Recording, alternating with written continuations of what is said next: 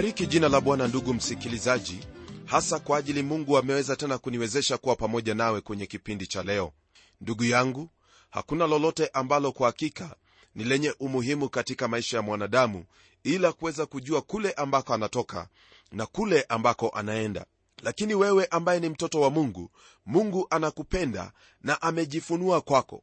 Na njia kuu yake kujifunua kwako ni kupitia neno lake yani biblia msikilizaji wangu mungu amejifunua kwetu sisi wanadamu kwa njia ya kutumia watu wake hasa manabii. Ndiposa tunaposoma vitabu vya manabii twaona jinsi vile manabii walivyotabiri neno lake mungu au makusudi yake mungu yale ambayo yatakuwepo na yale ambayo yatatimia. Amini manabii wake mungu nawe utafanikiwa katika maisha yako. Na kukaribisha ndugu msikilizaji kwenye somo la leo ambalo latoka kwenye sura hii ya 50 ya kitabu hiki cha isaya hadi ile sura ya 51 aya ya 23 napenda kukukumbusha kiini cha sura hii ya 50 ambayo ni hii sababu ya kukataliwa kwa wana wa israeli na pia kukataliwa kwa kristo na hawa waisraeli kwenye aya ya pili neno la mungu lasema hivi basi nalipokuja mbona hapakuwa na mtu? Nilipoita mbona hapakuwa na mtu aliyenijibu? Je mkono wangu ni mfupi hata nisiweze kukomboa? Au je mimi sina nguvu za kuponya? Tazama kwa kukemea kwangu naikausha bahari mito ya maji naifanya kuwa jangwa samaki wao wanuka kwa sababu hapana maji nao wafa kwa kiu. Ndugu msikilizaji andiko hilo latuambia kwamba bwana mwenyewe alikuja. Twamwona huyu bwana yeye mwenyewe akija kwa watu wake kama mwanadamu aliyekuwa mpole wao hawakumpokea hata kidogo wala hawakumpokea wakati ambapo alianza huduma yake ya kipekee katika ulimwengu. Rafiki yangu wao walimkataa na kumuua masihi wao. Tunapoendelea katika ile aya ya nne ndugu msikilizaji twamwona huyu ambaye ni yesu kristo au mungu mwana akiongea kuhusu jinsi atakavyoshushwa na kudharauliwa.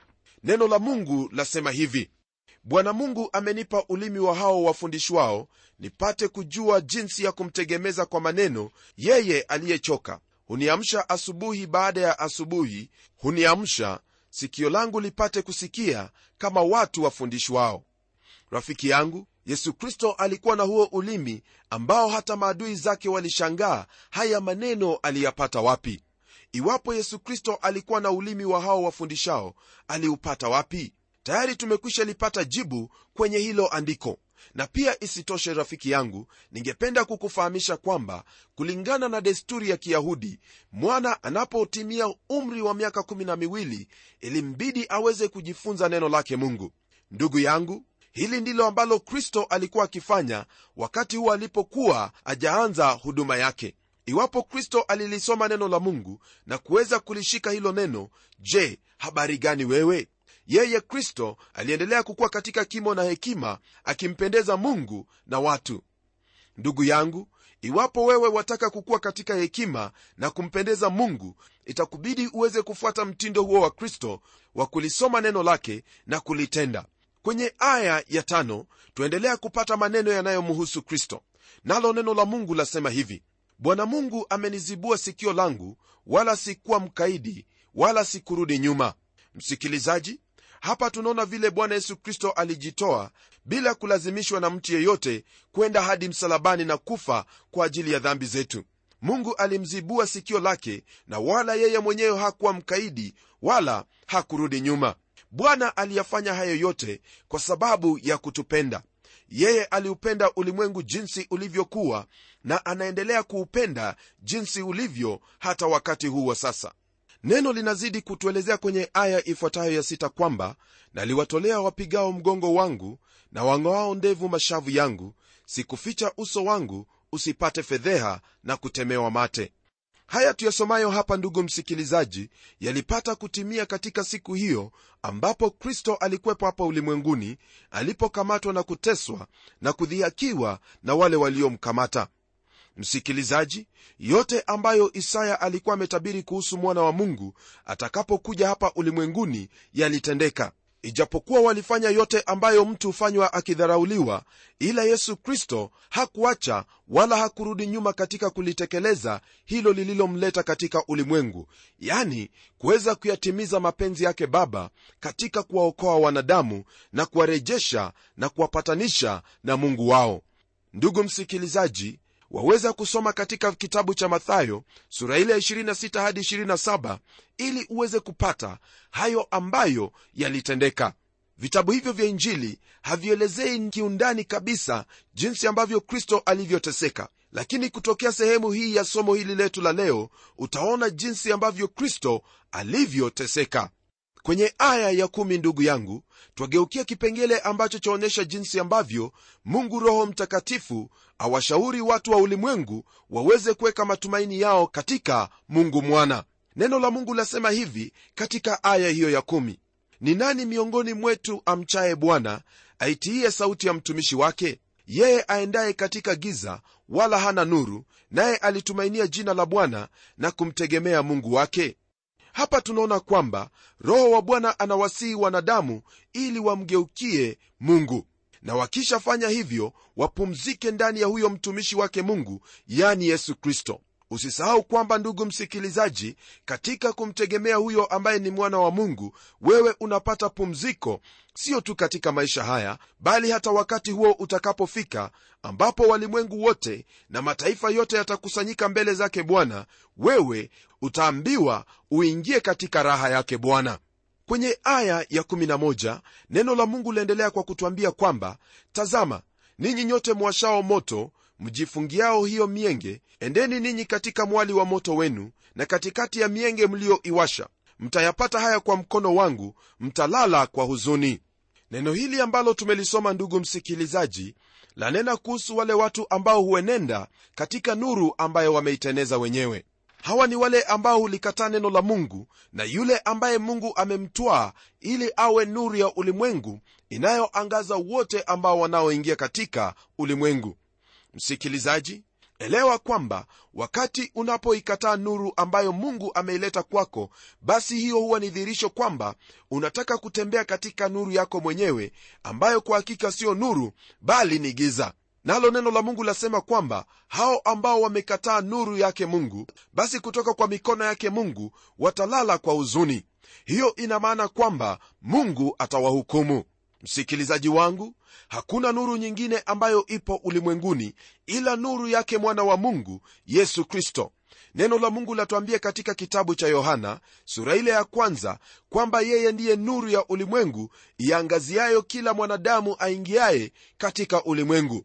Hiyo nuru ndiyo pia uzima wa wanadamu. Je utapata wapi uzima isipokuwa katika nuru ya huyu mwana wa mungu nuru ii katika mwana wa mungu ndugu msikilizaji nuru ya kumjua mungu nuru ya kujua jinsi ya kuenenda katika maisha haya nuru ya kukuongoza katika ulimwengu huu ambamo mmejaa giza giza ambalo ni la shetani. Waweza kutoka kwenye giza hiyo na kuingia katika nuru.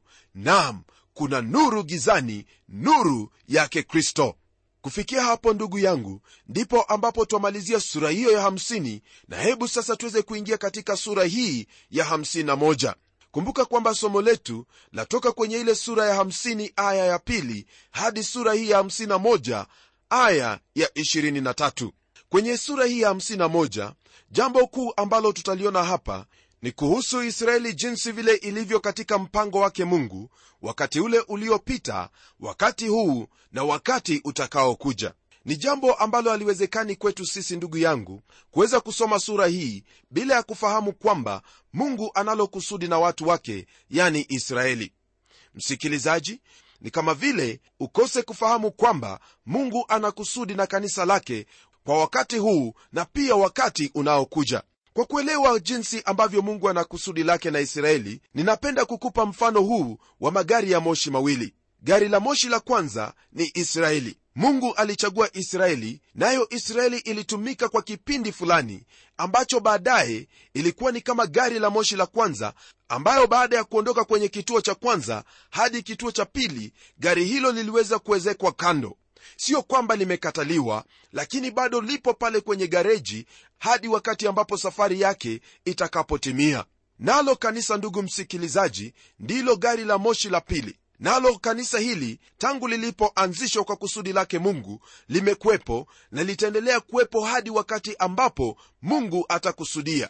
Msikilizaji itatimia wakati ambapo haya magari ya moshi mawili yani israeli na kanisa litaunganishwa pamoja na yote mawili hayatakuwa mawili tena bali yatakuwa ni moja na kuelekea sehemu moja. Msikilizaji neno la mungu latuambia wazi katika kile kitabu cha waefeso sura ya pili aya ya11 hadi 14 kwa ajili ya hayo kumbukeni ya kwamba zamani ninyi mlio watu wa mataifa kwa jinsi ya mwili mnaoitwa wasiotahiriwa na wale wanaoitwa waliotahiriwa yani tohara ya mwilini iliyofanyika kwa mikono.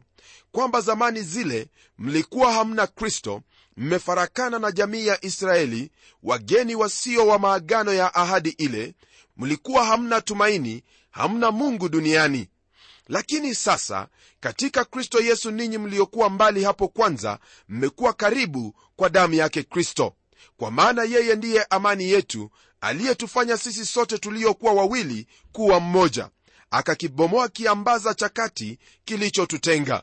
Maandiko hayo ndugu msikilizaji yana maana kwamba israeli pamoja na kanisa limeunganika lakini utimilifu wake utakuwepo wakati huo ambapo kristo atakaporudi kama mwokozi wake israeli ambaye pia ni mwokozi wa kanisa na kutuunganisha sote pamoja. Ndugu msikilizaji ndiposa hatuwezi tukasema kwamba mungu alimalizana na israeli. La hasha mungu bado ana kusudi na taifa hili la israeli. Msikilizaji jambo kuu ambalo tutaliona kwenye sura hii ya 51 ni kuhusu historia tangu mwanzo wa hilo taifa la israeli na jinsi ambavyo taifa hilo litakuwa katika siku zijazo na pia wakati wake wa sasa. Hebu tusome aya ile ya kwanza ambayo yasema hivi nisikilizeni ninyi mnaoifuatia haki ninyi mnaomtafuta bwana.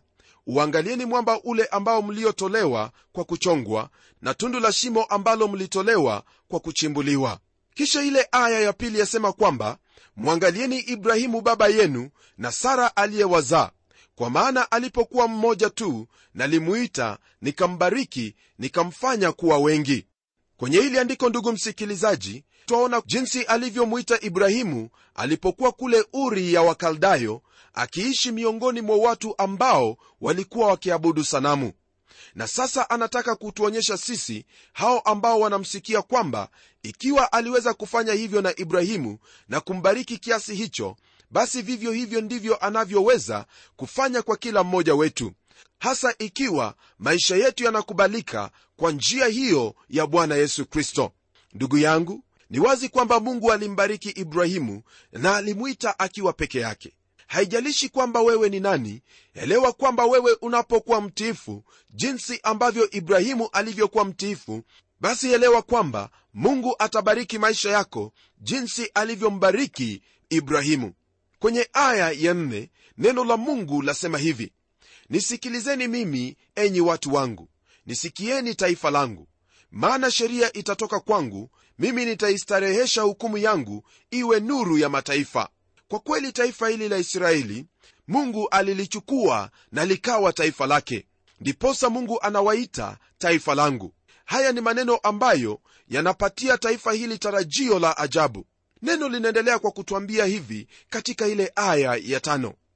Haki yangu ii karibu wokovu wangu umekuwa wazi na mikono yangu itawahukumu kabila za watu visiwa vitangoja navyo vitautumainia mkono wangu. Unaposoma andiko hilo ndugu msikilizaji neno la mungu lasema kwamba haki yake ii karibu. Haki yake mungu ni kristo mwenyewe yeye ndiye ambaye amefanyika kwetu haki na hekima kutoka kwake mungu. Kwa habari ya visiwa ndugu msikilizaji andiko hilo lina maana ya maeneo yale yote ambayo mwanadamu anayakalia. Ndiposa anasema kwamba visiwa navyo vitautumainia mkono wake. Ndugu msikilizaji kwa kutumainia mkono wake mungu ina maana kwamba wanautumainia uokovu wake ulimwengu wote ndugu msikilizaji utapata kusikia habari zake yesu kristo habari za uokovu na haki yake mungu ambayo mungu anawapa wanadamu kwa imani katika kristo. Kwenye aya ya 6 hadi 1 neno la mungu lasema hivi inueni macho yenu mbinguni mkaitazame nchi chini maana mbingu zitatoweka kama moshi na nchi itachakaa kama vazi nao wakaao ndani yake watakufa kadhalika bali uokovu wangu utakuwa wa milele na haki yangu haitaanguka. Nisikilizeni ninyi mjuao haki watu ambao mioyoni mwenu mna sheria yangu. Msiogope matukano ya watu wala msifadhaike kwa sababu ya dhihaka zao. Maana nondo itawala kama vazi na funza atawala kama sufu. Bali haki yangu itakuwa ya milele na uokovu wangu hata vizazi vyote. Amka amka jivike nguvu ee mkono wa bwana amka kama katika siku zile za kale katika vizazi vile vya zamani. Si wewe uliyemkatakata rahabu? Uliyemchoma yule joka? Si wewe uliyeikausha bahari na maji ya vilindi vikuu? Uliyevifanya vilindi kuwa njia ili wapite watu waliokombolewa? Nao waliokombolewa na bwana watarejea watafika sayuni wakiimba. Furaha ya milele itakuwa juu ya vichwa vyao. Watapata shangwe na furaha huzuni na kuugua zitakimbia. Katika maandiko hayo ndugu msikilizaji ni wazi kwamba kwa hakika kuna wakati huo ambapo wokovu wa bwana utadhihirishwa katika wale ambao tayari wamemwamini yesu kristo. Haya ambayo neno la mungu lanena kuhusu ni neno ambalo ni hakika tena ni lazima litapata kutimia. Hapa twaona jinsi ambavyo mungu atakavyowaokoa watu wake maana haki yake kwa hakika itadumu na pia wale ambao wamemtumainia yeye na kufuata amri zake hawataaibika. Kwa hivyo ndugu yangu wewe ambaye umeshikilia imani hii usikate tamaa. Naam wanaweza kukudhihaki leo wanaweza kufanya yote ambao wanafikiri lakini jipe moyo jipe nguvu ndugu yangu maana mkono wa bwana utaamka kama zamani za kale naye atakutendea uokovu na atakutendea haki maana umemtumainia neno la mungu liendelea kwa kusema hivi katika aya hii ya 12 hadi 15 mimi naam mimi ndimi niwafarijie. Wewe u nani hata ukamwogopa mtu atakayekufa na mwanadamu atakayefanya kuwa kama majani? Ukamsahau bwana muumba wako yeye aliyezitanda mbingu na kuiweka misingi ya dunia nawe unaogopa daima mchana kutwa kwa sababu ya ghadhabu yake yeye aoneaye hapo afanyapo tayari kuharibu nayo iwapi ghadhabu yake aoneaye? Yeye aliyehamishwa na kufungwa atafunguliwa kwa haraka wala hatakufa na kushuka shimoni wala chakula chake hakitapunguka. Maana mimi ni bwana mungu wako niichafuaye bahari mawimbi yake yakavuma. Rafiki yangu andiko hili lanena kuhusu wana wa israeli na jinsi ambavyo inawafaa wao kuweza kukaa. Maana kutokana na mateso waliyoyapata walikuwa na uchungu ndani ya mioyo yao. Lakini bwana ananena nao akiwauliza kwa nini wawaogope wanadamu ambao leo hii wapo na kesho hawapo? Siku itafika ndugu yangu ambapo israeli hawatakumbuka tena kuhusu kukombolewa kwao kutoka katika nchi ya misri maana wakati ambapo mungu atawakusanya wao wataona ukombozi mkuu. Na kumbuka kwamba watakusanywa katika nchi yao israeli. Kwenye aya ya 16 na 17 neno la mungu lasema hivi bwana wa majeshi ndilo jina lake nami nimetia maneno yangu kinywani mwako. Nami nimekusitiri katika kivuli cha mkono wangu ili nizipande mbingu na kuiweka misingi ya dunia na kuuambia sayuni ninyi ni watu wangu aya ya 17 amka amka simama e yerusalemu wewe uliyenywea mkononi mwa bwana kikombe cha hasira yake. Bakuli la kikombe cha kulevyalevya umelinywea na kulimaliza. Ili uweze kufahamu andiko hili ndugu msikilizaji ni vyema uweze kuutazama mji wa yerusalemu na nchi ya israeli jinsi ilivyo na pia ningependa kuweza kukufahamisha kwamba andiko hili linanena kuhusu habari za israeli wakati wa sasa. Msikilizaji mji huo kwa sasa huu katika hali ya shida nyingi mno. Unaposikiliza habari zilizomo katika ulimwengu sehemu ambayo ina matatizo sana ni sehemu hiyo ya israeli. Ni mungu peke yake ndugu msikilizaji wala sio umoja wa mataifa au kamati aina yoyote ambayo yaweza kurejesha amani katika israeli mungu ndiye ambaye aliumba israeli mungu ndiye ambaye anahusika na israeli na ni yeye tu ndiye ambaye ataamua israeli itaenda vipi na itakaa vipi. Tunapoendelea ndugu msikilizaji neno la mungu latuambia yafuatayo katika aya ya18 hadi ile aya ya 22 hapana hata mmoja wa kumwongoza miongoni mwa wana wote aliowazaa wala hapana hata mmoja wa kumshika mkono miongoni mwa wana wote aliowalea. Mambo haya mawili yamekupata ni nani awezaye kukusikitikia? Ukiwa na uharibifu na njaa na upanga niwezeje kukutuliza? Wana wako wamezimia wamelala penye pembe za njia kuu zote kama kulungu wavuni. Wamejaa hasira ya bwana lawama ya mungu wako. Basi kwa sababu ya hayo ulisikilize neno hili ewe uliyeteswa na kulewa lakini si kwa mvinyo. Bwana bwana wako na mungu wako awateteaye watu wake asema hivi. Tazama nimeondoa mkononi mwako kikombe cha kulevyalevya. Hilo bakuli la kikombe cha hasira yangu hutakinywea tena. Msikilizaji kwa kuwa taifa la israeli lilikataa kuyafuata maadili yake mungu hasa kumkana yesu kristo mungu aliwapa wanywe kutoka kwenye kikombe chake cha hasira lakini kuna hiyo siku ambayo anaitangaza hapa kwamba atatoa hicho kikombe mdomoni mwao. Naam ijapokuwa israeli walihukumiwa siku yaja ambayo mungu atawabariki kweli kweli. Mungu anawapenda waisraeli na ni lazima kusudi lake kutimia jinsi alivyokusudia tangu awali maana yeye ndiye aliyechagua israeli. Kwa kumalizia sura hii ni aya hii ya 23 ambayo pia yamalizia somo letu nalo neno la mungu lasema hivi nami nitakitia mkononi mwao wa kutesao waliokuambia nafsi yako inama tupate kupita nawe uliufanya mgongo wako kuwa kama nchi na kama njia kwa hao wapitao juu yake. Kwenye maneno haya ndugu msikilizaji twaendelea kuonyeshwa kuhusu hali ya watu wa israeli kwa wakati huu wa sasa. Lakini fahamu kwamba maadui wa watu wa israeli hawataepuka hukumu ya mungu. Misri haikuepuka hukumu yake mungu ashuru haikuepuka hukumu yake mungu wala babeli haikuepuka hukumu yake mungu. Yaliyoyapata mataifa haya ndugu msikilizaji haya pia ndiyo ambayo yatampata yeyote anayechukia israeli na hao ambao ni waisraeli. Msikilizaji iwapo wafikiri kwamba wewe wamwabudu mungu wa kweli basi fahamu kwamba mungu aliyechagua israeli anasema hivi ukimbariki israeli mimi nitakubariki. Ukimlaani israeli mimi nitakulaani. Lililopo kwako wewe ni kufanya hivi. Hebu wewe ombea taifa hilo la israeli kwamba makusudi yake mungu yapate kutimia. Omba kwa ajili ya amani ya israeli nawe utabarikiwa. Hebu tuombe pamoja. Baba mungu katika jina la mwanao yesu kristo na kushukuru kwa ajili ya siku hii njema ambayo umetupa. Naomba kwa ajili ya nchi hiyo ambayo uliiteua na kuitenga kando kama taa kwa ulimwengu huu. Bwana twaungana pamoja na msikilizaji wangu kwa ajili ya taifa hilo la israeli kwamba bwana utawalinda utawajalia neema yako wakati huu.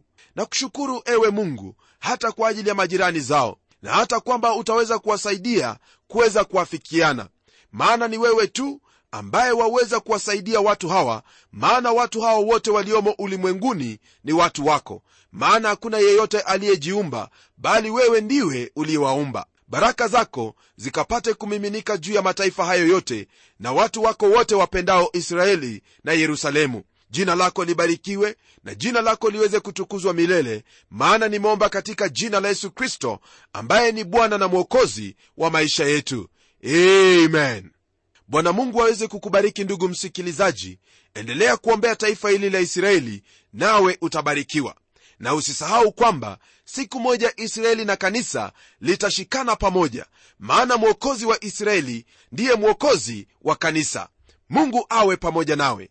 Hadi kipindi kijacho mimi ni mchungaji wako jofre wanjala munialo na neno litaendelea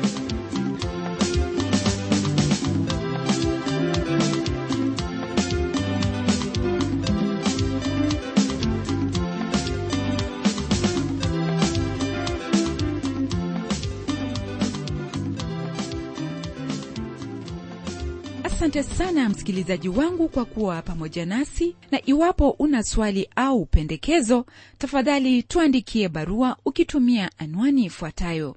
Andika kwa mtayarishi kipindi cha neno transworld radio. Sanduku la posta ni 21514 nairobi kenya. Pia waweza kutumia anwani yangu ya email ambayo ni pomodo twr